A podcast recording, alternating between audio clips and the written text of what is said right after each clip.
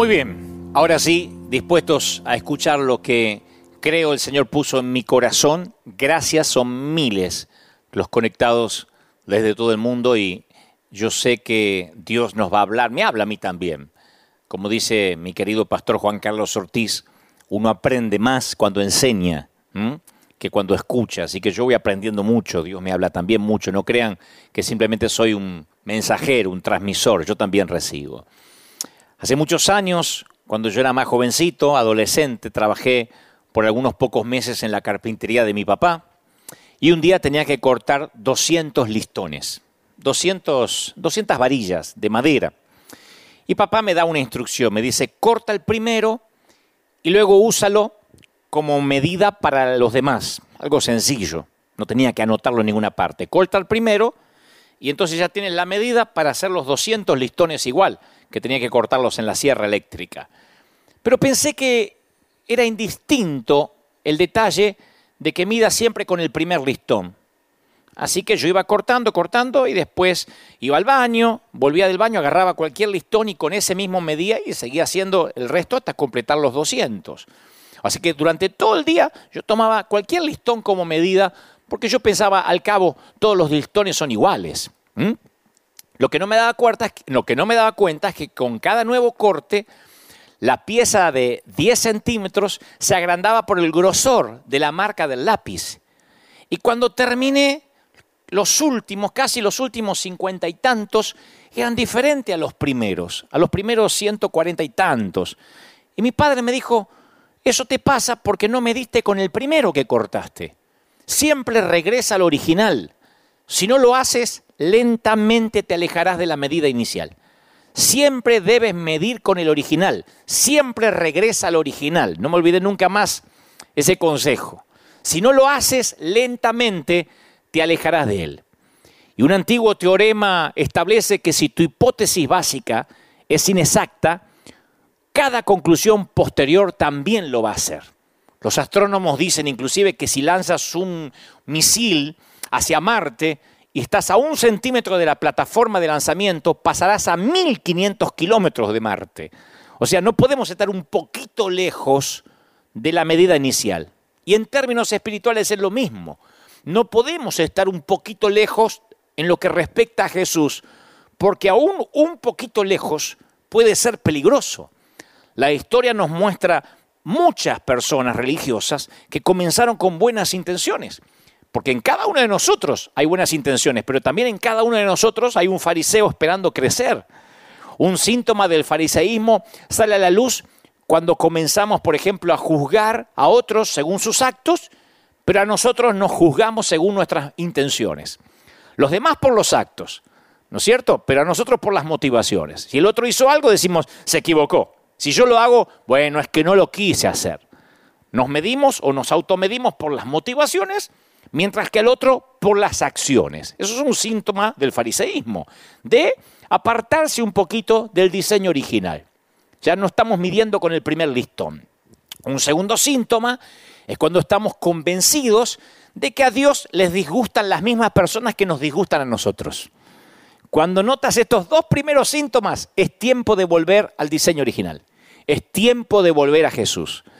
Porque cuando crees que a Dios le molesta la misma gente que a ti te molesta, empiezas a decir lo que te gustaría que Dios dijese. Esto a Dios no le agrada y seguro que aquel Dios no lo ama, pero eso es lo que te parece a ti, a mí, no a Dios.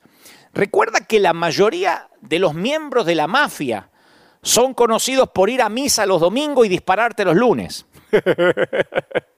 Porque uno dice, bueno, ¿cómo es el mafioso? Y ustedes habrán visto las películas de Francis Ford Coppola, habrán visto esos films donde el mafioso es un hombre de familia, religioso, que va a la misa y que se persina, Sánchez Pérez Sánchez. Y después el lunes le dispara al otro y dice, negocios son negocios. Con los religiosos o los que tenemos un religioso dentro, porque lo tenemos casi todos, nos puede pasar lo mismo, de congregarnos el domingo y después matar a quien se supone que deberíamos amar. Por eso uno puede alejarse centímetros del diseño original y por consecuencia hasta miles de millas o miles de kilómetros de lo que era realmente Jesús. Adolfo Hitler tal vez sea el hombre más malvado de la era moderna, se decía que era cristiano, se jactaba de sus creencias en Dios. Y él convenció a las masas de que contribuirían al plan de Dios si libraban al mundo de los que crucificaban a Cristo y salió a hacer el peor genocidio de la historia. Entonces cuando uno puede espiritualizar los celos, el orgullo, el odio, eres una persona peligrosa o somos personas peligrosas. Y principalmente si somos líderes de influencia. Muchos de los judíos y palestinos de hoy son personas muy religiosas. Adoran a Dios, sin embargo, algunos, de alguna manera, justifican el odio de unos por los otros desde hace dos milenios. Los musulmanes extremistas, por ejemplo, creen que Alá ordenó la aniquilación de los infieles. Y ellos lo hacen de una manera religiosa. No es que están locos necesariamente o fuera de su juicio cabal. Religiosamente odian. Y estos ejemplos apuntan a una sola verdad. Es sumamente peligroso ser religiosos sin volver constantemente a Jesús, al modelo original. Por eso, más que nunca, yo tengo en cuenta lo que mi papá me dijo en la carpintería, vuelve al diseño original, porque los listones van cambiando de medida y no te vas dando cuenta, porque uno ya no mide con el original, uno mide con este que cortó a media tarde o después de una hora de trabajo y ya no es la misma medida que el primero. Volver al diseño original, no te muevas del modelo que te fue mostrado en el monte, le dice Dios a Salomón, no te muevas del modelo. Lo mismo le dice Dios a Moisés, no te muevas del modelo. Los pescadores dicen que la tentación que captura a los peces suele ser el 99% el sabor de la carnada y el 1% el anzuelo. Entonces Satanás, el enemigo, sabe que no puede convencer a las personas hoy en día con una capa roja y un tridente. Pero él sabe que si su 1% de engaño lo puede mezclar con 99% de verdad, él puede pescar una red de peces.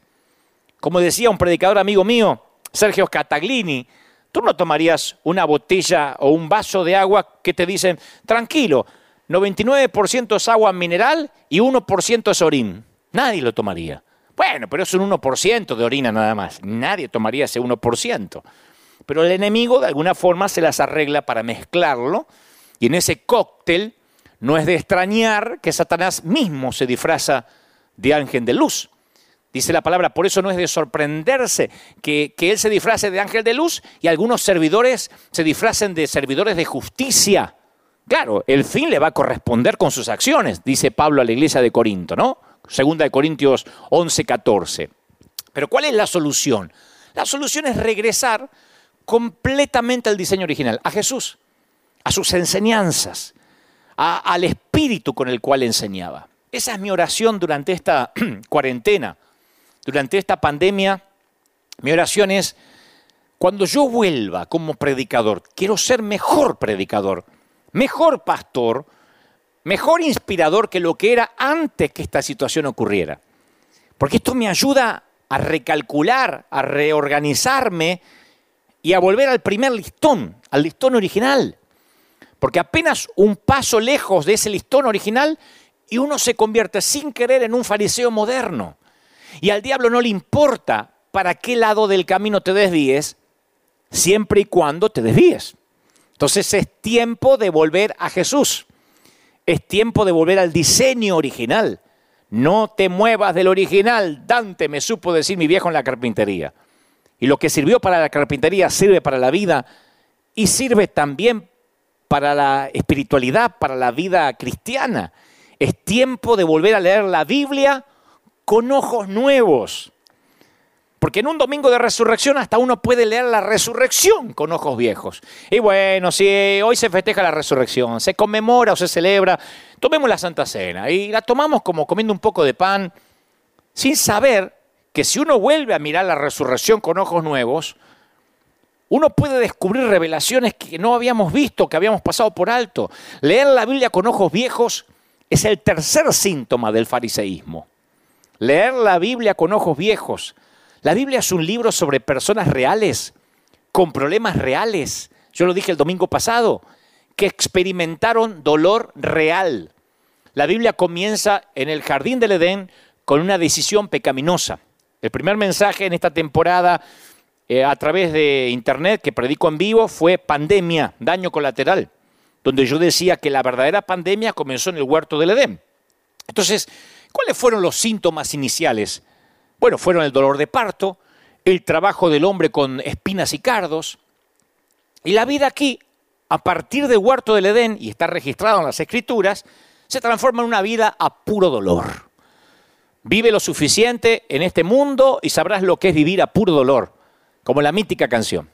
La buena noticia es que el cielo es una zona libre de dolor. Allí es completamente free de dolor, no hay dolor. Pero entre aquí y allá el dolor está garantizado. Y cuando no hay dolor, las heridas siguen estando abiertas. El dolor es parte de un proceso de curación. Es un antiséptico emocional que limpia la herida.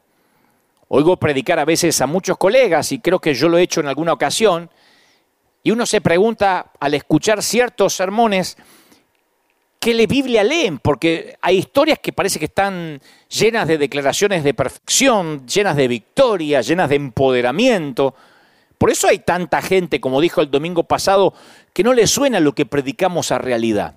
Porque las historias de la Biblia, la mayoría son historias de fracasos, de violencia, de sexo descontrolado, de borracheras, de asesinatos.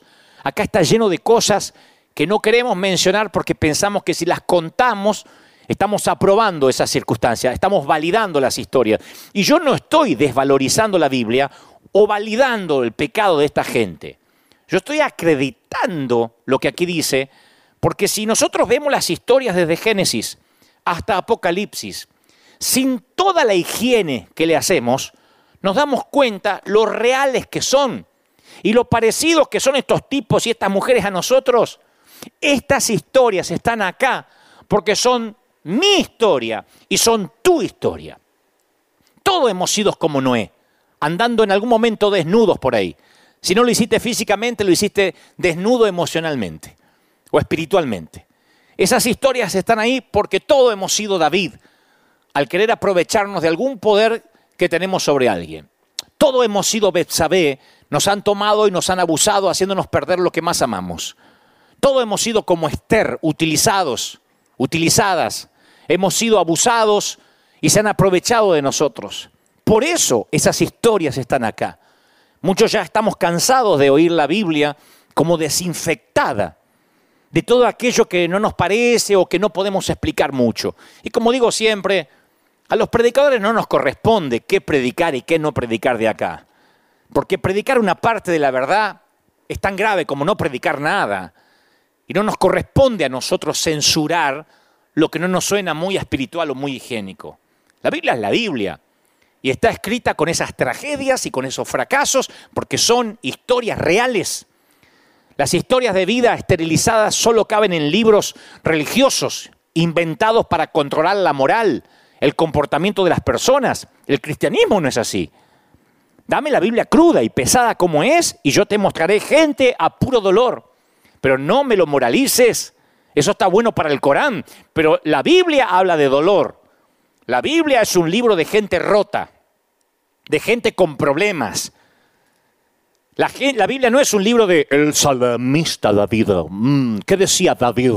Y le ponemos muchas D al final para que suene espiritual. David dijo. David era un tipo roto. Vean los salmos de David, léanlo con ojos nuevos y verán poesía descarnada. A un hombre que dijo, mientras callé el pecado se me envejecieron los huesos. Un hombre que a veces se quería morir, que tenía depresiones, que no quería salir de la cama. Estoy hablando del, del rey de Sión. El dolor nos otorga un posgrado cuando uno ve que el dolor ya está impreso aquí. Recuerden a José. 17 años de sufrimiento le valieron un grado de posgrado en dolor y en empatía. ¿Mm? Porque el dolor trae empatía. Uno cuando se duele y reconoce el dolor, uno puede entender el dolor de la gente. Y él tiene un acto de empatía cuando nota una mirada de abatimiento en el rostro de un compañero de la cárcel que eventualmente termina salvando dos naciones. El dolor puede ser un profesor de teología.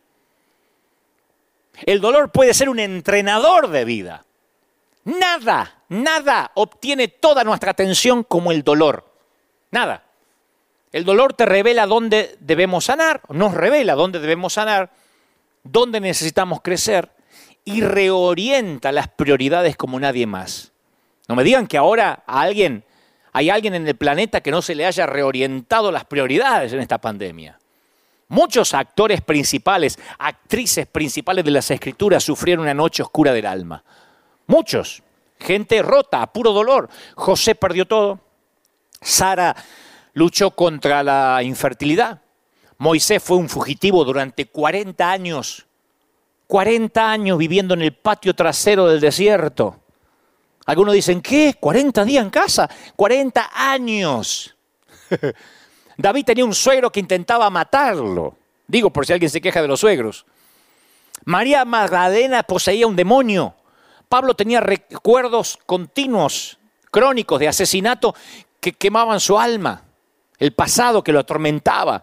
También había algo en común, oyeron la voz de Dios en la hora más oscura. Mi oración es que aprendamos a discernir la voz de Dios en este dolor. No hay una lección que Dios está tratando de enseñarnos. ¿Será que, digo, alguna parte de nuestro carácter que no pueda ser cultivada de otra manera que no sea con esto que Dios tiene que permitir? Uno de los domingos que yo prediqué acá, digo, yo no sé si orar poniéndome a reprender a los gritos espíritu de coronavirus. Yo quiero que todo el mundo se sane. Yo quiero que nadie se enferme, como todo el mundo. Es sentido común. Pero no sé si quiero ir en contra de lo que Dios designó, porque yo creo que no podemos ignorar los deseos, los sueños, las puertas abiertas cuando hay dolor. O sea, lo que intento decir es que hay un montón de cosas que empiezan a ocurrir, que a veces no las vemos si no está el dolor en el medio. Cuando está el dolor uno no puede ignorar las cosas, uno se, se detiene.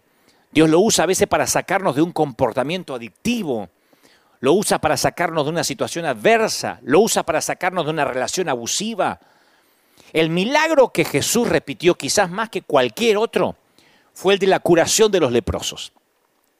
Jesús estaba restaurando su capacidad de esa gente de sentir de nuevo. Porque la maldición de la lepra es la pérdida del tacto, especialmente.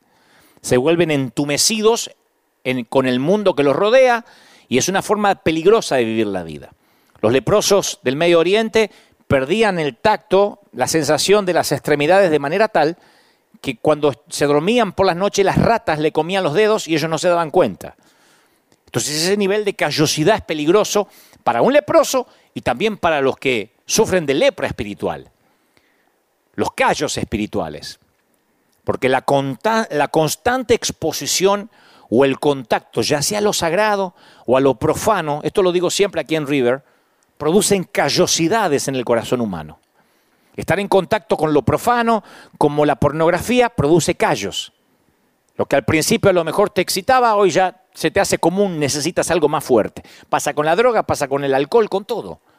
Estar en contacto con la sangre, con los muertos, con la basura, con el estiércol, se te producen callosidades en el alma. Y lo que es peor, las cosas sagradas se convierten en comunes y corrientes. Si la iglesia tuviese repleta, diría, y que lo sagrado no se vuelva. Y todo River diría, común. Aquí se lo saben de memoria. Estamos tan expuestos al estímulo emocional a través de los medios de comunicación que nuestra capacidad de compasión está disminuida. Si la pandemia se estira, Dios no lo permita, y esto dura meses, vamos a acostumbrarnos a ver fosas comunes como la de esta semana aquí en New York. Vamos a acostumbrarnos a ver gente muriéndose sin pasar por un memorial o un funeral. Lo vas a tomar como común. Tú dices, no digas eso, no, no, nos podemos acostumbrar a eso. La gente se acostumbra a todo, a lo profano, a lo bueno, a lo malo, a todo, hasta a la presencia de Dios. Hasta el que caiga maná del cielo, la gente se puede acostumbrar. Y se encoge nuestro amor por los perdidos y por el dolor ajeno. Porque somos como esponjas. Pronto nos saturamos de lo que sea. Tú pones a una esponja bajo el agua todo el día y hasta que no absorbe más. La única forma de restaurar la absorbencia es estrujarla. Por eso perdemos nuestra capacidad de absorber. Porque si nos negamos a sentir dolor, dejamos de crecer. no importa cuántos mensajes escuchemos, no podemos absorber más verdad hasta que el Señor nos estruja. Antes de esto había gente que venía a la iglesia y estaban no solo aquí, en cualquier templo, como pasajeros adormecidos en un tren, mm, mirando la hora y diciendo que no se haga largo que tengo que ir a comer.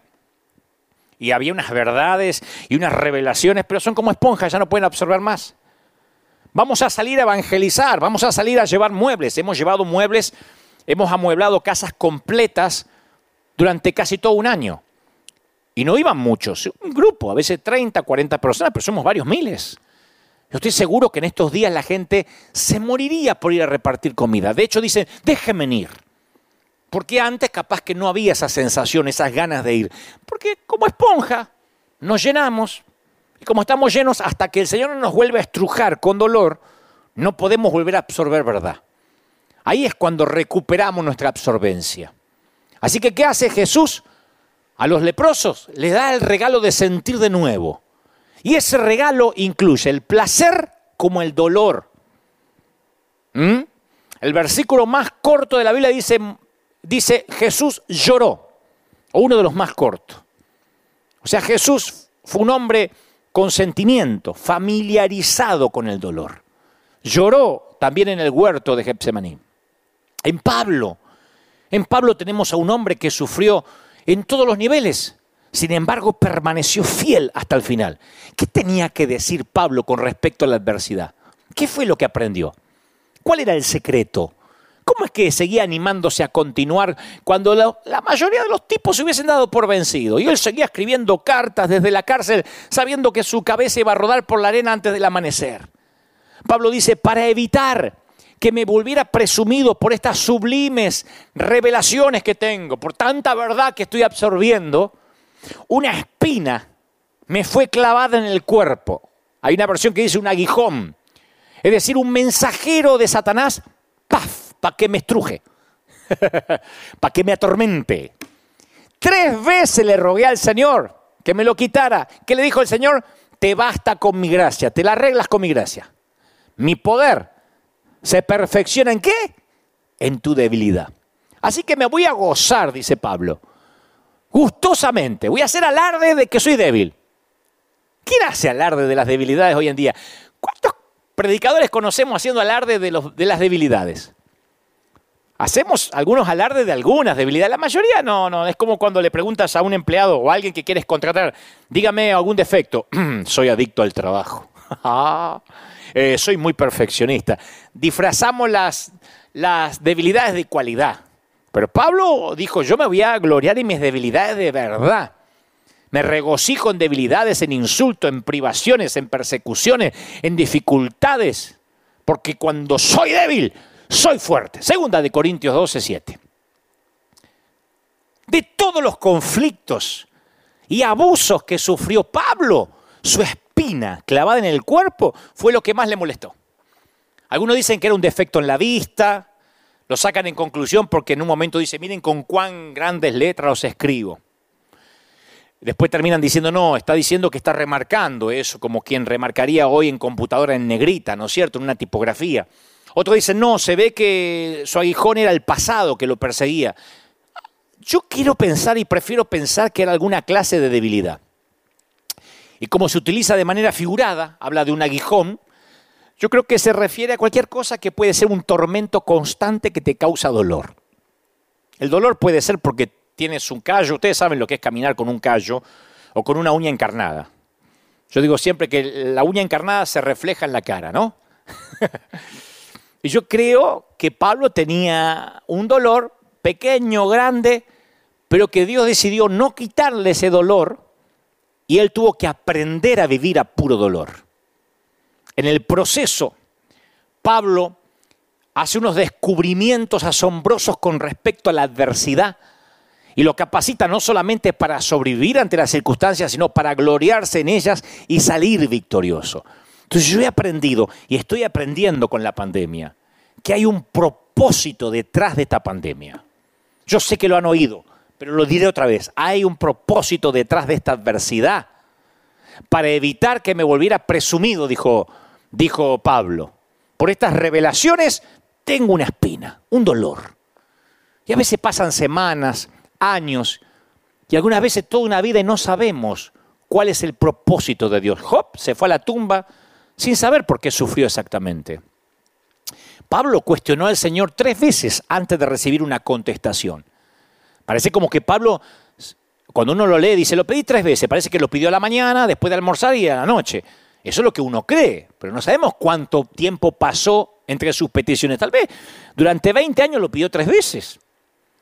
Él conoció la frustración de tratar de mantener la fe en Dios mientras se preguntaba por qué Dios no le respondía. Lo que Pablo aprendió es que cuando Dios no remueve la espina es por una razón, mi viejo. Todos tenemos una espina. Yo tengo una espina, tú tienes una espina. Y los que parecen que no es porque son buenos actores, pero todos tenemos aguijones. No les creas a los timadores que te dicen, yo tengo la vida resuelta, yo no tengo espina. Todo el mundo tiene espina, nada más que hay una mayoría que lo disimula un poco más. Hay más hipócritas que otros, pero todos tenemos una espina, un dolor, algo que nos duele, algo no resuelto. Segundo, Dios decide si nos revela el propósito del dolor o no. En el caso de Pablo, Dios decidió indicarle por qué le había dado esa espina, para que no te vuelvas orgulloso. Es interesante que Dios no le revela esto a Pablo la primera vez que él oró. Dice Pablo, yo tres veces le rogué al Señor que me la quitara. Pablo ni siquiera preguntó por qué. Él estaba pidiendo, Señor, quítamelo. No es poco común que Dios revele la razón del sufrimiento. Él revela. Él le reveló a Moisés la razón por la cual no le permitió entrar a la tierra prometida. Dios le dijo a Josué por qué él y su ejército habían sido derrotados por una tribu pequeña llamada Ai. Porque resulta que había un tipo que se quedó con el anatema, eso es otra historia. Jesús le dijo a sus discípulos que podían esperar problemas y por qué los iban a esperar. Juan escribió a las iglesias de su tiempo y les explicó por qué estaban experimentando pruebas. O sea que Dios no está necesariamente callado respecto a la pregunta del por qué, pero responde a su tiempo, el cual generalmente está un poco detrás del nuestro. Hay mucha gente acá tratando de decir por qué pasó la pandemia, yo les voy a explicar, y otros dando profecías. Yo digo siempre, dije la primera la vez que prediqué sobre esto, hace cinco domingos atrás, todos son profetas con el periódico de ayer. Todos.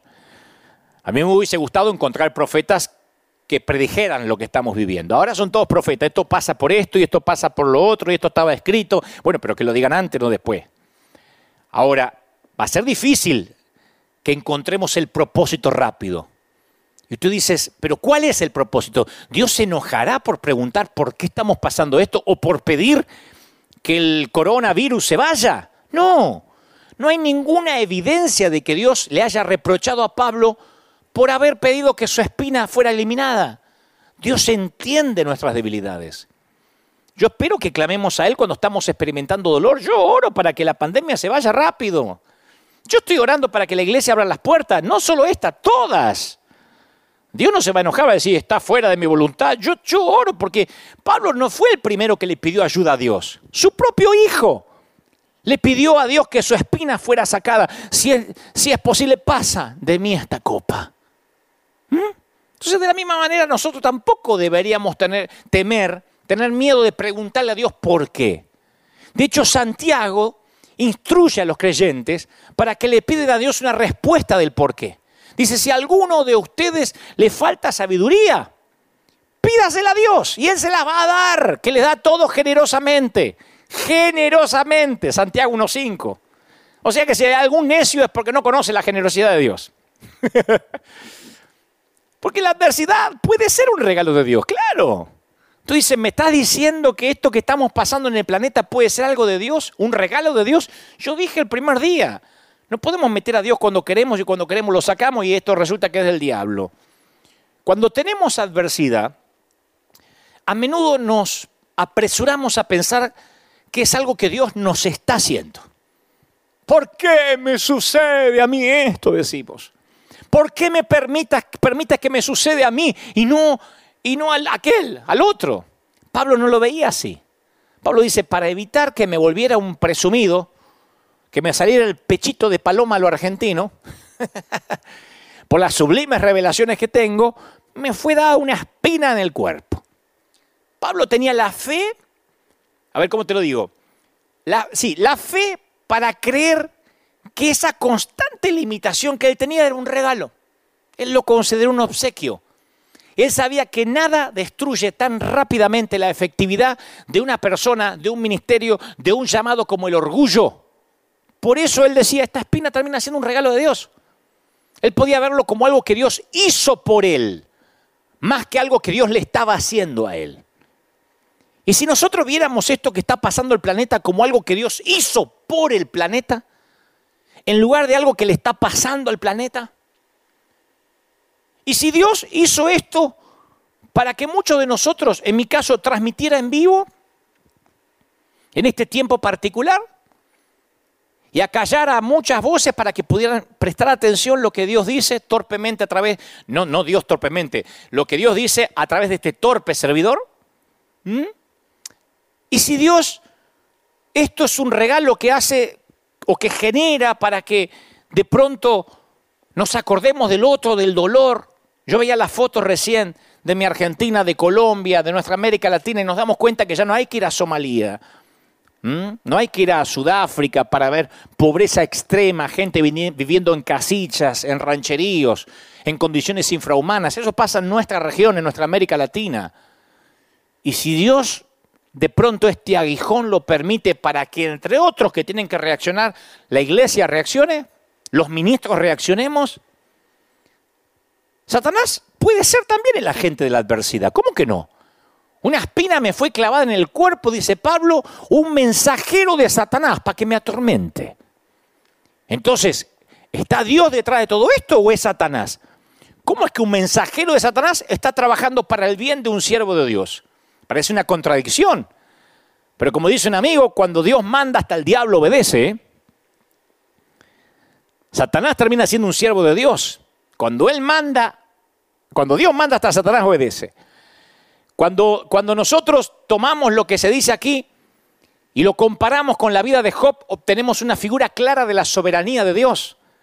Que aún las estrategias del diablo pueden ser utilizadas para beneficiarnos, para extender el reino de Dios. Alguien tiene que decir amén. aún Satanás es utilizado para que aprendamos algo. Y el enemigo diciendo, tengo la victoria, como pensaba cuando puso a Jesús en la cruz. Lo liquidé. Lo que menos se imaginaba esto, el domingo de resurrección. ¿Cómo, ¿Cómo, Dios no se va a valer de Satanás para que ese dolor que provee, que provoca el mensajero de Satanás, no te enseñe algo, a puro dolor? Ahora, Dios también consuela en las adversidades, no estamos solos. La respuesta que Pablo recibe de Dios en lo que concernía a su espina en el cuerpo no fue lo que esperaba, pero la respuesta de Dios a Pablo le sirvió para asegurarle que había una respuesta, que no había sido abandonado, que no estaba sufriendo a solas, que Dios aún tenía el control y trabajaba en su vida. No es casualidad que miles y miles de predicadores están transmitiendo online y predicando. Algunos teníamos ya más o menos aceitado la manera de salir al mundo. Otros tuvieron que aprender rápido y salir a ministrar a través de otro método. Entonces, ¿significa que Dios está en silencio? No, no es la respuesta que queremos, nos quisiéramos congregar, pero tenemos una respuesta. Dios consuela, Dios habla, hay una respuesta. Y la gracia de Dios, Dios le dice a Pablo, bástate con mi gracia. Es suficiente en la pandemia, en la adversidad, en la cuarentena. Dios no le dio a Pablo lo que éste le pidió. A mí tampoco. Yo le pedí, Señor, que esté cerrada la iglesia una semana nomás. Y Dios dijo, no, bástate con mi gracia. lo que el apóstol recibe fue mejor a largo plazo. Él le dijo, bástate de mi gracia, mi poder se va a perfeccionar en tu debilidad. Entonces Pablo dice, bueno, entonces me voy a gozar en mis debilidades para que permanezca en mí el poder de Cristo. No solo para que pase el poder, como que me agarra una corriente eléctrica, para que permanezca. Esto no suena como la expresión de un hombre que dice, bueno, me resigno a la espina. No, yo lo veo como un tipo que se halla gozándose en las dificultades. Y si la gracia de Dios fue suficiente para un hombre que dejó la familia, el hogar, los amigos, para plantar iglesias en lugares hostiles, que naufragó, que estuvo en prisión, que fue apedreado y hasta, hasta lo dieron por muerto, yo tengo que confiar que su gracia también es más que suficiente para ayudarme en cualquier cosa que enfrente, tú y yo, incluso esta pandemia. Ahora, ¿es probable que Dios no quiera eliminar la adversidad rápido o que no la quiera eliminar? Este es el principio más difícil de aceptar. No solo en el contexto de nuestras vidas, sino también en las vidas de aquellos a quienes amamos. ¿Cuántas veces vimos sufriendo a alguien y pensamos, Señor, ¿por qué no haces algo? Lo vemos los pastores, vemos, yo veo gente muy piadosa, confinado en una silla de ruedas. Y al ver que alguno empieza a caminar y no caminaba y ver otro que sigue confinado, yo digo, Señor, ¿por qué? Hasta que de pronto entiendo de que uno no puede apartarse del listón original. Que a veces el Evangelio lo vamos transformando en un Evangelio nuestra imagen y semejanza sin darnos cuenta voy otra vez con ojos nuevos a la Biblia y digo, ah, estamos bajo maldición, el mundo, estos cuerpos están muriendo. Y se están muriendo junto a los otros. Lo que tenemos que resolver es la vida eterna. Jesús le dijo a los, a los discípulos, yo les he dicho estas cosas para que tengan paz. Pero ojo, van a enfrentar aflicciones, ¿eh? Anímense, yo he vencido al mundo. Juan 16, 33. Tengan paz, pero viene, se va a poner fea la cosa. Tengan paz, pero se va a poner fea. Cuando ocurre toda esta pandemia, es increíble ver a algunos cristianos desesperados diciendo, pero ¿por qué? Es el apocalipsis, ¿qué pasó? Dios se enojó, como que nadie leyó la Biblia. El Señor dijo, tengan paz, pero se van a poner feas las cosas. Van a empeorar, tengan paz. En el mundo, ¿qué tendréis? ¿Qué prometió Jesús? No prometió, como dije la vez pasada, un multinivel. Jesús nunca dijo, seguirme a mí es como Angway o como Herbalife. No, esto no es Tupperware. Seguir a Jesús es tener aflicción, pero con paz. Y una clave para avanzar a través de la adversidad es verla como que incluso la vivimos por causa de Cristo.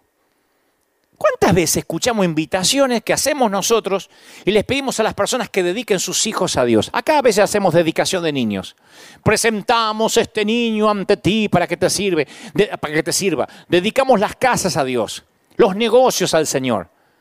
Yo creo que pronto vamos a escuchar a predicadores que desafíen a su congregación que dediquen su dolor al Señor, su adversidad al Señor. Vives a puro dolor, dedícaselo a Él. Y no porque tienes alma de mártir, porque yo creo que si Dios puede utilizar nuestro tiempo, nuestro dinero, nuestro talento, entonces ¿por qué no va a utilizar nuestro sufrimiento? La tristeza y el dolor son herramientas poderosas en las manos correctas. Lo que pasa es que cuando sufrimos buscamos respuestas. Tal vez sea el deseo de recuperar algo de control de las circunstancias, o tal vez sea nuestro anhelo humano de creer que todo sucede por una razón, o que todos los detalles de nuestras vidas tienen que encajar como un rompecabezas perfecto. Pero el Señor dice, todas las cosas que Dios dispone para el bien de aquellos que lo aman, todas, todas son, todas operan para bien todas las cosas se las dispone y operan para bien, esto es a los que han sido llamados de acuerdo a su propósito. Pablo se lo dice a los romanos. Aun cuando nos aferramos a las promesas de esta verdad divina, examinamos nuestro mundo natural en busca de respuestas que solo pueden tener respuestas sobrenaturales. Pero de alguna manera creemos que si podemos entender la motivación de nuestro dolor, entonces vamos a contenerlo, a reducirlo, a eliminarlo en el mejor de los casos. Y sin embargo, rara vez obtenemos la comprensión o el entendimiento del por qué. Por mi propia experiencia y, en mi caminar con otros durante sus pérdidas más dolorosas, yo he aprendido que durante el duelo no hay que buscar respuestas. Aquí en la iglesia viene mucha gente que durante la semana se le murió el esposo, el hijo, una señora que yo abracé aquí a mi izquierda, una dama que se congrega con nosotros, perdió a su chiquito. Ella iba conduciendo, chocó, su chiquito iba atrás y su chiquito falleció en el acto. Creo que tenía ocho años, ocho nueve años. Lo que yo he aprendido en la transición del dolor, que ella en este momento apenas le sucede esto o está transitando el duelo no necesita palabras, sermones, consejos. Lo que necesita, ella necesita toda su energía para sobrevivir la turbulencia de la, de la pérdida. Y ahora hay que salir adelante. Y lo que necesita es no comprender, ahora no necesita comprender, necesita un abrazo, contención, empatía. Después vendrá la comprensión. Como dice Mamerto Menapace, un querido fray o, padre de un querido cura de Argentina, él dice, la transición más larga son los 40 centímetros, desde la cabeza hasta el corazón. De saberlo a sentirlo. De, del conocimiento hasta que se nos hace raíz y carne. Son 40 centímetros, la transición más larga. Entonces, cuando uno está en duelo, uno no tiene que que, apresurarse por querer entender. Y en esta Semana Santa, jueves santo, viernes santo, yo meditaba mucho acerca del dolor de María, por ejemplo, la madre de Jesús, cuando levantó los ojos al pie de la cruz y vio clavado en vigas de madera rústica a su hijo junto a dos criminales. Porque uno dice, otra vez, mm, María, hmm, vio a su hijo, era una mamá. Era María, pero no le pongamos una asepsia, una higiene como que ella no tenía dolor porque era una santa. Este era su hijo que estaban crucificando. ¿A quién crees que vio ella? ¿Al león de Judá? ¿Al Mesías? ¿Al Salvador del mundo? Qué bueno, hijo, porque con esto perdona los pecados del mundo. No, yo ella vio al bebé que había nacido en un establo, al que había envuelto en pañales. Ella habrá visto al chiquito que jugó en el patio de Nazaret riendo y cantando. Tal vez vio al hombre que, tenía sudor y acerrín en la carpintería y ella le llevaba una limonada mientras que él fabricaba una silla, una mesa. O tal vez vio eso todo junto. Pero María sabía que nunca iba a ser la misma porque habían crucificado a su hijo. Y ella lo había criado para que fuera un buen chico, un buen hombre, un hombre conforme al corazón de Dios. Y eso lo había matado. Eso fue lo que lo mató. Eso es dolor. A lo largo de la historia de la humanidad hemos luchado contra el porqué de nuestras pérdidas. Y en las páginas de la Biblia vemos esta pregunta planteada una y otra vez. Como dije al principio, toda la Biblia se trata de gente rota. Responder al, responder al porqué de los aguijones, de las espinas, es crucial. Es crucial para los golpes aplastantes de la vida. Queremos decir, ¿por qué me pasa? ¿Por qué pasa esto? Hay un montón de gente, ahora teólogos, escatólogos, tratando de ver por qué pasa lo que está pasando en el mundo. Y yo te voy a decir una cosa. Lo dije hace algunos meses aquí en nuestra congregación. Hay una diferencia entre la poda y el castigo. Entre podar una planta o castigar una planta. La diferencia está en la intención. Hay que analizar por qué se sufre porque ambos sentimientos se ven y se sienten casi iguales. Para María lo que vio en el Gólgota fue a dos hombres crucificados junto a su hijo, gritando, sangrando y clamando. Y a pesar de que esos dos hombres que estaban al lado de su hijo, esos tres en total, había una diferencia crucial. Dos estaban siendo castigados, uno estaba siendo podado. Dos estaban siendo castigados, uno estaba siendo podado. Dios no nos poda para matarnos, sino para sanarnos. Esa es la diferencia de experimentar la hoja de un cuchillo en un ataque y la hoja de un bisturí en una sala de operaciones. Alguna vez en esa misma carpintería yo me corté los dedos, el índice y el anular, luego me lo volvieron a injertar. Son mis manos defectuosas que casi nunca quiero mostrar. Y cuando soporté la cirugía de mis dedos, mi médico me dijo que iba a tener dolor en la recuperación y que iba a ser intenso el dolor. Y a medida que se cicatrizaban los dedos me iba a doler más. Porque el cuerpo responde de la misma manera que si yo hubiese sido atacado en un atraco. Aun cuando el mejor cirujano tenga que cortar delicadamente la carne para salvar la vida. La intención produce un resultado diferente.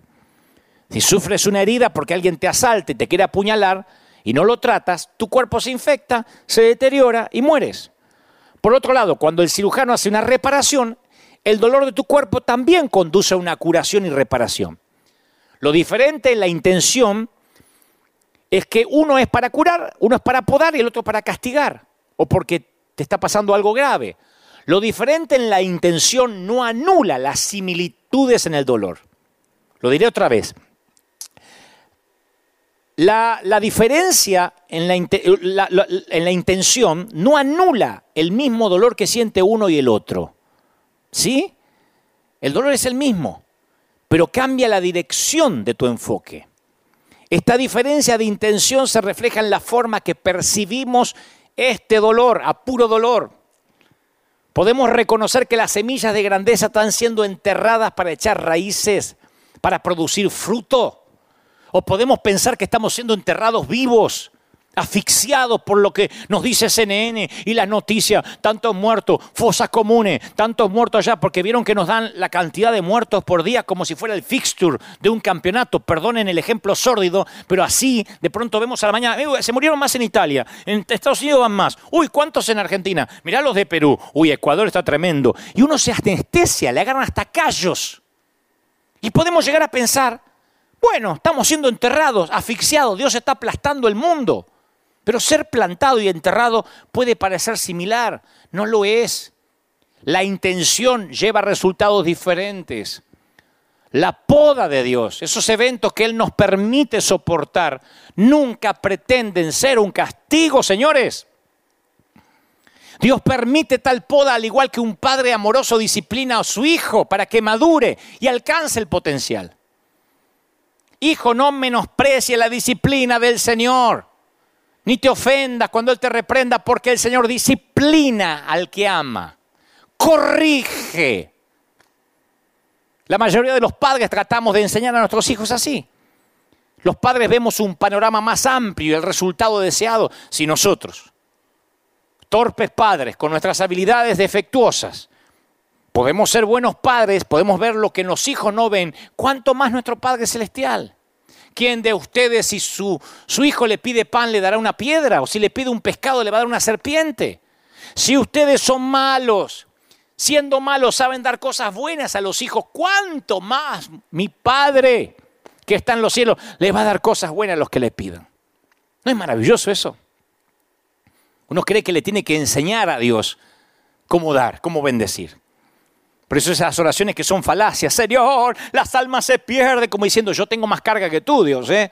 Y mi oración va a ser que al fin y al cabo logre que ese corazón inmisericorde mire a los que se pierden. A veces pensamos que nosotros tenemos que convencer a Dios, que envió a su Hijo unigénito para que nadie se pierda, que traiga las almas a la iglesia.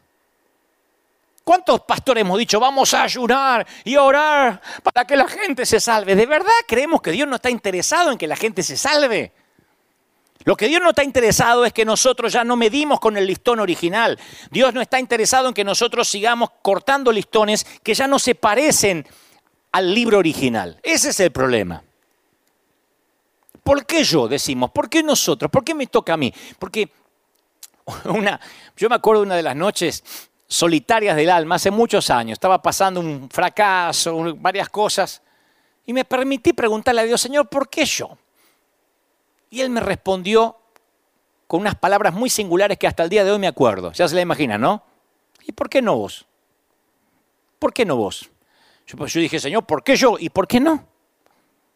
Amablemente el Señor me recordó que a veces viene la poda. Y la poda siempre ocurre después de la cosecha y antes de una nueva cosecha. Él corta de mí toda rama que no produce fruto y poda las ramas que sí dan fruto para que vengan más. Juan 15, 2. Él poda las ramas que sí dan fruto. Fíjense por qué hay que leer la Biblia con ojos nuevos. Porque cuando pasan estas cosas decimos, no, es que Dios está enojado. Y él se hartó. El otro día escuchaba a alguien que decía, Dios está harto de todo esto, porque como se está legalizando el aborto, Dios mandó esto. No es, no es necesariamente así. Yo no estoy diciendo que esté a favor del aborto, lo que trato de decir es que no es porque en el Senado pasó tal cosa y ahora Dios manda el meteorito. No, o el coronavirus. Él dice que si hay fruto, lo va a podar para que venga más fruto. Nota que Jesús no dijo que podaría algunas de las ramas que dan fruto. Él dijo, Él recorta cada rama fructífera. La poda de Dios en mí no fue algo que hice mal. Yo sentí el dolor de la poda en mis ramas porque hice algo bien, di fruto. Así que antes de que preguntes, ¿por qué yo? Puedo preguntarte, ¿por qué no vos? ¿Por qué no tú? Le puedes decir al Señor, pues yo hice todo bien, pero tu comportamiento no te hace inmune a las mismas heridas y al mismo dolor que recibe cualquier rama productiva. Pablo daba fruto o no daba fruto, Pablo. Y él dice, tengo un aguijón que Dios me dijo, no. Mira a tu alrededor, a las otras enredaderas del campo y observa que también han sufrido recortes. Hay equidad ahora en todo el mundo, ¿eh?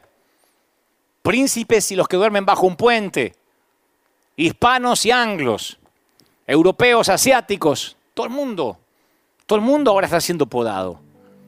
Pero tú formas parte de un grupo selecto de personas que han sido elegidas por el labrador para ser podadas. Porque has hecho algo que otras ramas no han podido. Has cumplido tu propósito. Diste fruto. Y así es como crecen los seres vivos, ya sea que se traten de vegetales o de visión. Y uno dice, bueno, pero si Dios me ama, ¿por qué sigo perdiendo todo lo valioso? Perdí el trabajo. ¿Cuánta gente hay despedida en estas últimas semanas? Otros dicen, voy a perder la renta, perdí todo lo que tenía. ¿De verdad lo que perdiste crees que es valioso? El maestro no le ha dado valor a lo que nosotros le dábamos valor. Mientras que nosotros anhelamos lo que se nos ha tomado, lo que se nos ha quitado, el maestro está contento con lo que nos queda. Esa es la poda. El milagro no está en lo que perdimos, está en lo que quedó. Si estás a punto de comer o hoy comiste algo, paquete de arroz que te llegó, es todo lo que necesitas hoy. Si te quedan dos pescados y cinco panes, es todo lo que necesitas. Nosotros pensamos en River Church que necesitamos mucho dinero para esto. Y yo digo, ¿qué tienen? Unos pececillos y unos panes. Era todo lo que necesitábamos en esta poda para que empiece un efecto multiplicador y terminamos ayudando hasta Europa. Yo no lo hubiese soñado ni en un millón de años. Y al igual que la viuda puede que te quede el último recipiente de aceite, pero el Señor te ha creado más capacidad para que puedas aumentar lo que te queda. Por eso el Señor quiere que comiences a mirar lo que te queda ahora y deje de lamentarte por lo que se perdió. Perdimos la libertad de salir, de caminar, de viajar, de tomarnos un avión, la libertad de salir a la calle. Hoy salí, en algunos países sales a la calle te meten preso. Perdimos la libertad de comprar papel higiénico, lo que querramos. Creíamos que éramos libres para comer lo que quisiéramos. No, hace poco fui aquí al mercado, agarré tres pedazos de carne y me dijo uno. Pues somos, somos unos cuantos, uno. Uno no cree que pierde la libertad en cosas niñas.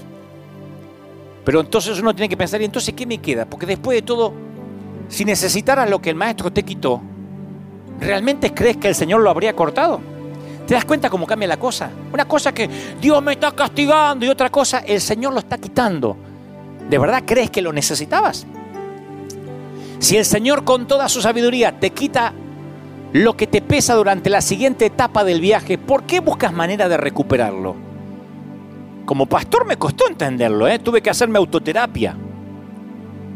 Porque yo no podía entender que Dios pueda seguir con su obra sin los templos en esta temporada. Yo dije, Señor, ¿te la vas a arreglar sin mí? Eso sonó bien argentino, ¿eh? ¿Qué vas a hacer sin River? Y si no se la arregló y usa internet, y usa las redes, y usa, el Señor es el Señor de las calles. No es el Señor, nunca fue el Señor de las sinagogas.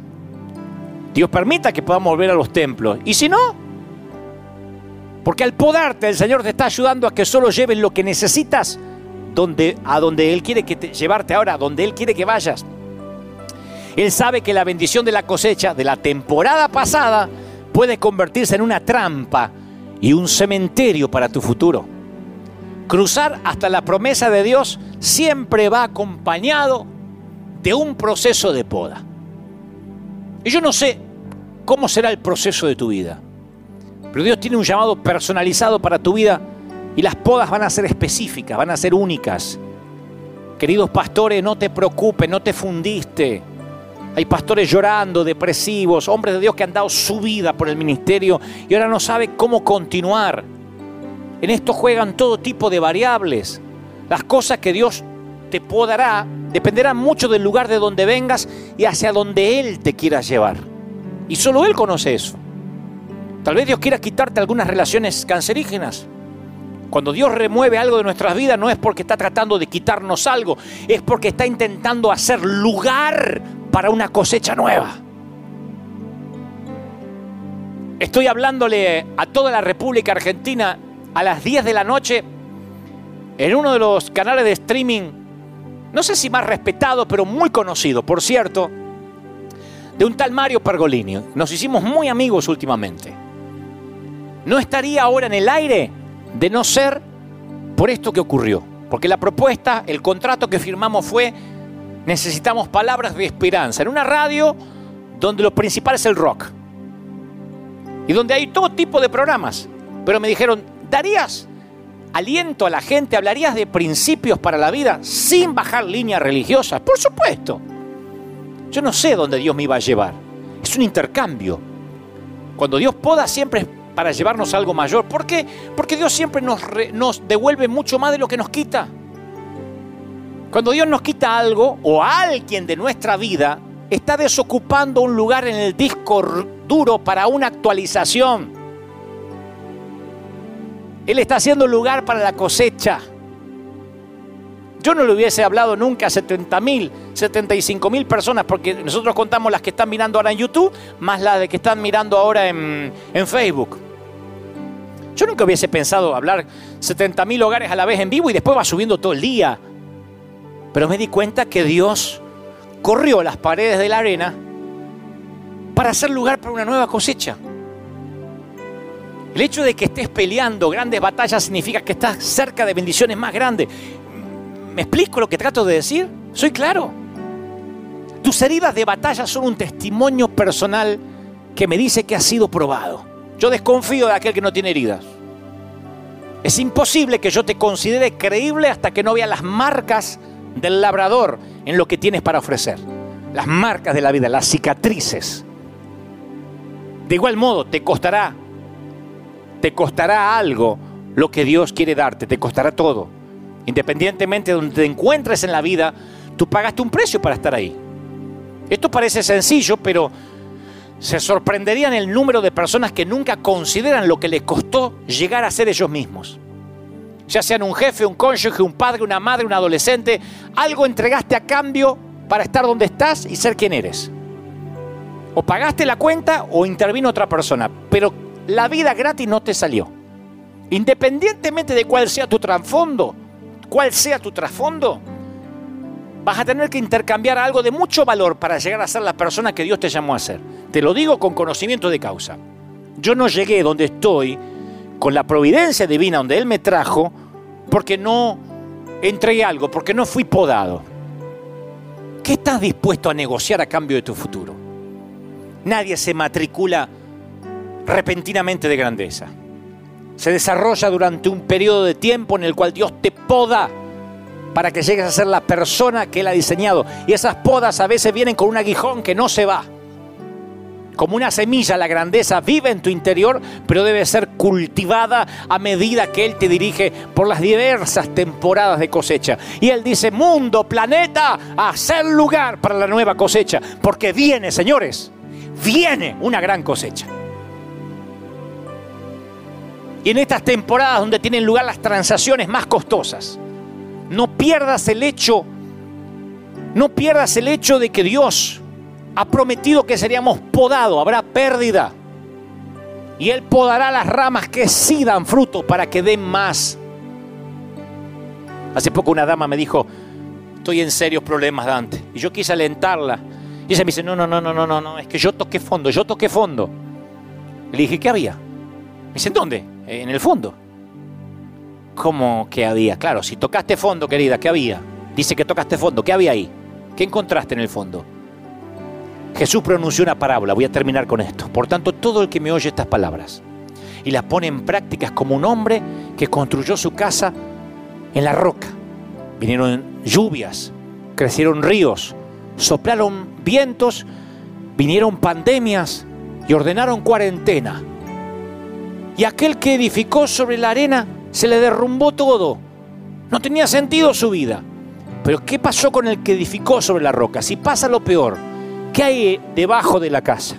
Roca. Solo las personas que hemos tocado fondo tenemos el derecho de informarnos con veracidad que Dios está en el fondo. Su voz está allí. No me digan que ahora no sienten a Dios. En este fondo más profundo y tenebroso se encuentra un Dios fiel, señores. No saben cuánta gente tibia ahora encontró que debe volver a Cristo.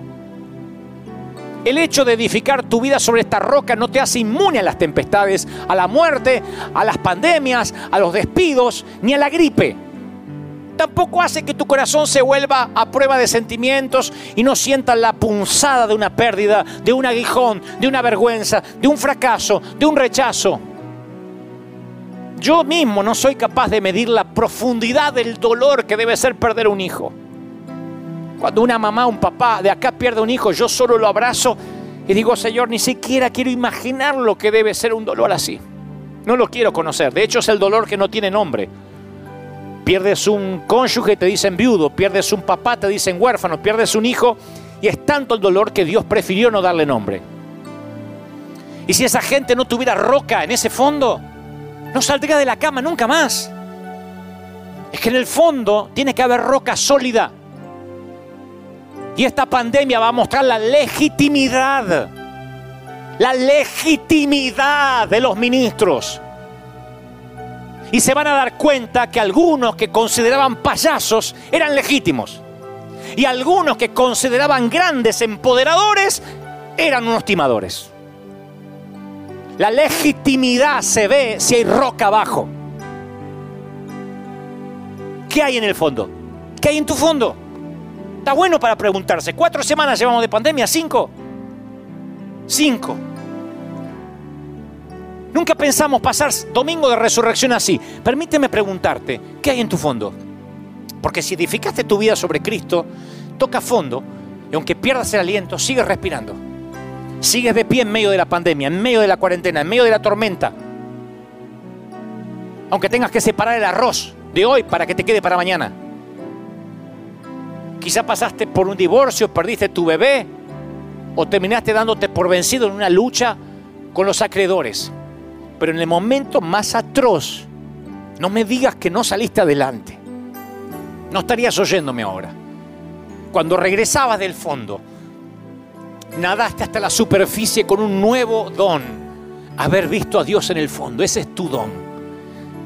Y eso es mayor que el dolor más agudo que el enemigo haya traído a tu vida. ¿Saben cuál es mi don? Pueden creerlo o no porque algunos me conocen de ahora o desde hace poquitos años.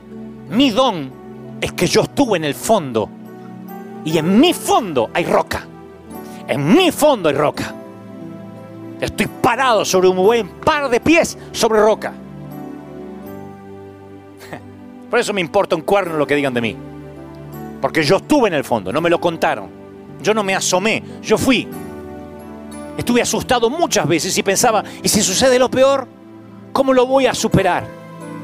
Pero Dios me ayudó a superarlo y cuando me escuché diciendo esas palabras, entendí que algo cambiaba en mi interior. El temor ya no asfixiaba mi esperanza.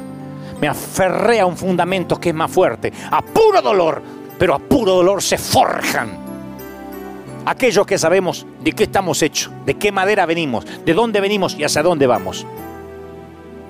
Pensar que en el fondo tienes pensar en el fondo tiene sus secretos. La clave está en cuando pensemos en el fondo no quedarnos mucho tiempo ahí. Es como estar en el fondo de una, piscina. Uno puede sostener la respiración un tiempo y después tiene que subir. Yo quiero que pienses en el fondo, no te quedes mucho. Identifica si hay roca. Respira hondo y respira la promesa. Y respira hondo y respira la promesa. Repite, aunque lo peor suceda, Dios seguirá siendo piedra principal de mi vida. Me protegerá, mantendrá en alto mi cabeza, me devolverá la alegría, me dará la paz que sobrepasa todo entendimiento. Volverá a poner en orden mi vida, me abrirá los ojos a nuevas oportunidades, traerá espacio para una nueva cosecha. Ustedes lo verán con River. No creerán la cosecha que tendremos aquí y lo que yo voy a cosechar personalmente. Algunos dicen, pero qué ambicioso, ¿haces esto por cosecha? No, Dios lo hace por cosecha. Él hizo espacio en mi vida para lo que viene. Me hará más sabio, más fuerte. Me sostendrá, repite conmigo, Él dará aliento, me cubrirá, enviará a sus ángeles a consolarme. Los logros me hacen grande, pero el dolor que supere me hará enorme. Dios me ayudará a superar esto, pase lo que pase. Dios está en el fondo. Y como yo construí mi casa sobre esa roca, me voy a mantener firme. Que soplen los vientos, que soplen las pandemias. Me voy a mantener firme como batallón del ejército de Dios. Y en este domingo de resurrección, quiero que entiendas y que comprendas que el peor tocar fondo en la historia de la humanidad ya pasó. Tú dices, ¿qué? ¿Hubo algo peor que una pandemia? ¿Qué estás pensando? ¿En la Segunda Guerra Mundial? ¿En la Primera? ¿En la Gran Depresión? ¿En la Gran Recesión? No. Lo peor en este planeta ya pasó. El peor tocar fondo. Jesús tocó fondo. Durante tres días, los temores más profundos de los que le seguían se confirmaron. Y si lo sentencian a morir, lo sentenciaron a morir. Y si lo llevan a la cruz, fue a la cruz. Y si nos quitan aquel por quien dejamos todo para seguirle, les quitaron aquel por quien dejaron todo para seguirle. Todo sucedió. Sin embargo, hoy celebramos que Jesús emergió de las tinieblas, del fondo, echando fuera todos los temores para siempre. Y debido a que Jesús ascendió a la diestra del Padre, ya no tenemos un espíritu de temor, Léalo, lee la Biblia con ojos nuevos, nos mantenemos firmes, incluso tocando fondo. El mundo está mirando qué piensa la iglesia. ¿Saben qué está mirando el mundo? Que nosotros nos mantenemos fieles a puro dolor. No estamos exentos del dolor. Estamos en la misma cuarentena. Si no tomamos las precauciones debidas, nos podemos enfermar igual que cualquiera, puro dolor. Pero la gente no entiende cómo nos perdimos el gozo, cómo nos perdimos la alegría. Personalmente, con un equipo de pastores de planta, salimos a repartir comida en la semana. Y los que me conocen dicen, usted siempre bien, siempre con una sonrisa. Y de tanto en tanto les muestro que estoy sonriendo debajo del tapaboca. Porque quiero que ellos sepan que aunque estamos en el mismo dolor, acá hay roca. Y quiero que tengan ganas de tener la misma roca deberías también escuchar el consejo de mi viejo de la carpintería. Tal vez nunca fuiste carpintero y nunca lo serás. Pero óyeme lo que te voy a decir. Mírame, mírame, miren, miren, miren, miren. Préstame atención. Siempre debes medirte con el listón original. Regresa al original. Porque si no lo haces, lentamente te alejarás de él. Quiero orar por ti. Quiero orar por los amigos que están del otro lado de la pantalla, mirando por cualquier dispositivo móvil. ¿Te gustaría pararte sobre la roca? No te ofrezco solución instantánea para la pandemia, ni puedo reprender al espíritu del coronavirus, ni puedo decretar nada, porque todo eso va a quedar como charlatanería barata. Estudié, fui al listón original y resulta que esto ya estaba escrito. Que teníamos cuerpos mortales, que pasaríamos aflicciones, pandemias, enfermedades. Y que esto se va a poner peor. Siento ser el mensajero de malas noticias, pero esto no irá a mejorar. Lo buena, o la buena noticia en todo esto, es que todo depende en dónde estás parado. Porque aún los aguijones se aceptan como un regalo si estás sobre la roca. Ese es el listón original, ese es el primer corte de la Biblia. Y es maravilloso. No está siendo castigado, está siendo podado. Y la poda es para dar lugar a la nueva cosecha que viene. Yo nunca me hubiese imaginado cómo Dios iba a llenar dos, tres servicios más aquí. Le hubiese aportado un montón de ideas menos esta. Nunca se me hubiese ocurrido parar el mundo para luego traer la cosecha más grande de la historia. Yo no hubiese pensado en eso jamás. Supera mis gigas mentales, mi corteza cerebral. Por eso los caminos de Dios son tan altos y distintos a los nuestros. ¿Te gustaría caminar esta aventura de fe? ¿Te gustaría tener lo mismo que yo, estar parado en la misma roca? Repite conmigo. Ti, Señor Jesús, te acepto como mi suficiente Salvador. Entra en mi vida párame sobre esta roca. Perdona mis pecados.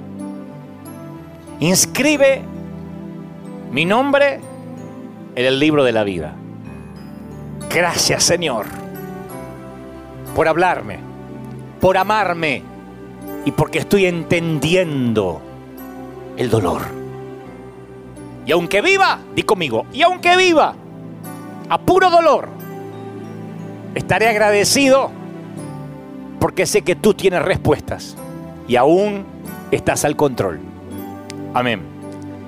Oro por todos ahora. Padre, gracias por la familia, por los papis, por las abuelas, por los hijos. Gracias por todos los que miran del otro lado los cinco continentes, el norte, sur, este y el oeste, las cuatro esquinas del mundo.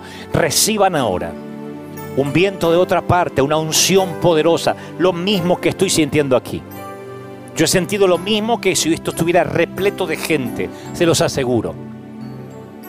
Y he sentido esta gloria y esta unción todo el tiempo mientras transmití esto que considero Dios ha puesto en mi corazón. Llegue ahora a los hogares. Imparte una bendición única, fuerte, sobre niños, jóvenes, ancianos y adultos. Padre, que la mayor unción, la mayor gloria que tengas para un ser humano aquí en la tierra sea derramado sobre todos. Oro por River, oro por la iglesia local Oro por nuestra amada congregación. Sopla Dios sobre ellos. Bendícelos, cúbrelos. Yo declaro a River, nuestra congregación, como un arca en medio del diluvio. Y la palabra dice que ningún animal, ningún familiar, nadie que subió con Noé al arca bajó enfermo. Así que cubre a mis oficiales.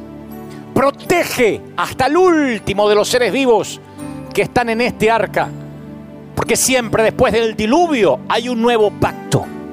Así que protección divina asignada sobre todos los de River. Y todo el mundo, todos los que miran desde otras partes del planeta, del mundo, yo declaro una unción poderosa, fresca, genuina, única, cuando ya casi han pasado varios minutos desde haber comenzado y la gloria fue increciendo, momento a momento, minuto a minuto. Yo creo que eso crece ahora, Dios doble unción del Espíritu, fresca unción del Espíritu, impartiendo, dando ánimo. Aleluya. Amén y amén. Batallón del ejército de Dios, escogidos del Padre ungido de Jehová. Por si no te endulzaron los oídos esta mañana, te los acabo de endulzar. ha sido un placer. Gracias por haber estado ahí, gracias por haberme hecho compañía otra vez y que esta palabra quede grabada en nuestros corazones. Hagan viral este mensaje y si pueden, a todos los que no conocen a Cristo y a lo mejor no tienen la paciencia para oír un mensaje de hora y tanto, recomiende el espacio, recomienden el espacio que está en vorterix.com, que es un espacio de streaming, es un canal secular completamente, pero todos los días a las 10 de la noche y para no dar diferencias horarias, lo pueden ver colgado en nuestras páginas que siempre está la reflexión ahí, hágalo en viral para que todo el mundo pueda ver esos mensajes que siempre al cabo son principios bíblicos. Nada más que no los llenamos de versículos y de, lenguaje cristianés.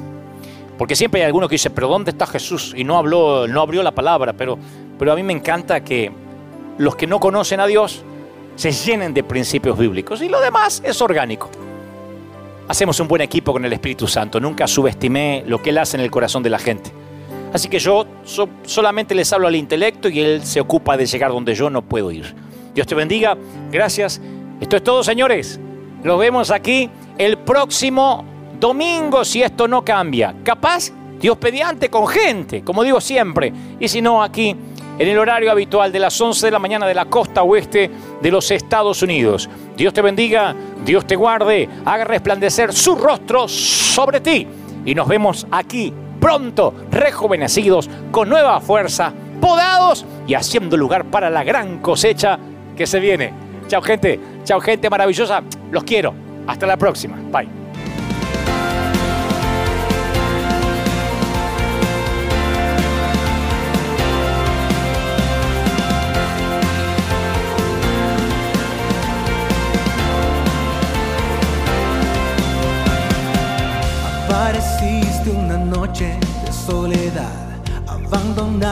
Perdido te reconocí. Tu voz diciéndome no temas, yo estoy aquí. El Padre me envió por ti. Y me curaste las heridas, me sanaste mi Jesús. Todas mis cargas las dejaste allí en la cruz. Algo tan grande no lo puedo comprender. Oigo tu dulce voz diciéndome una y otra vez. Oh, oh, oh, eres bienvenido, eres amado una y otra vez. Oh, oh, oh, bienvenido a River, eres amado.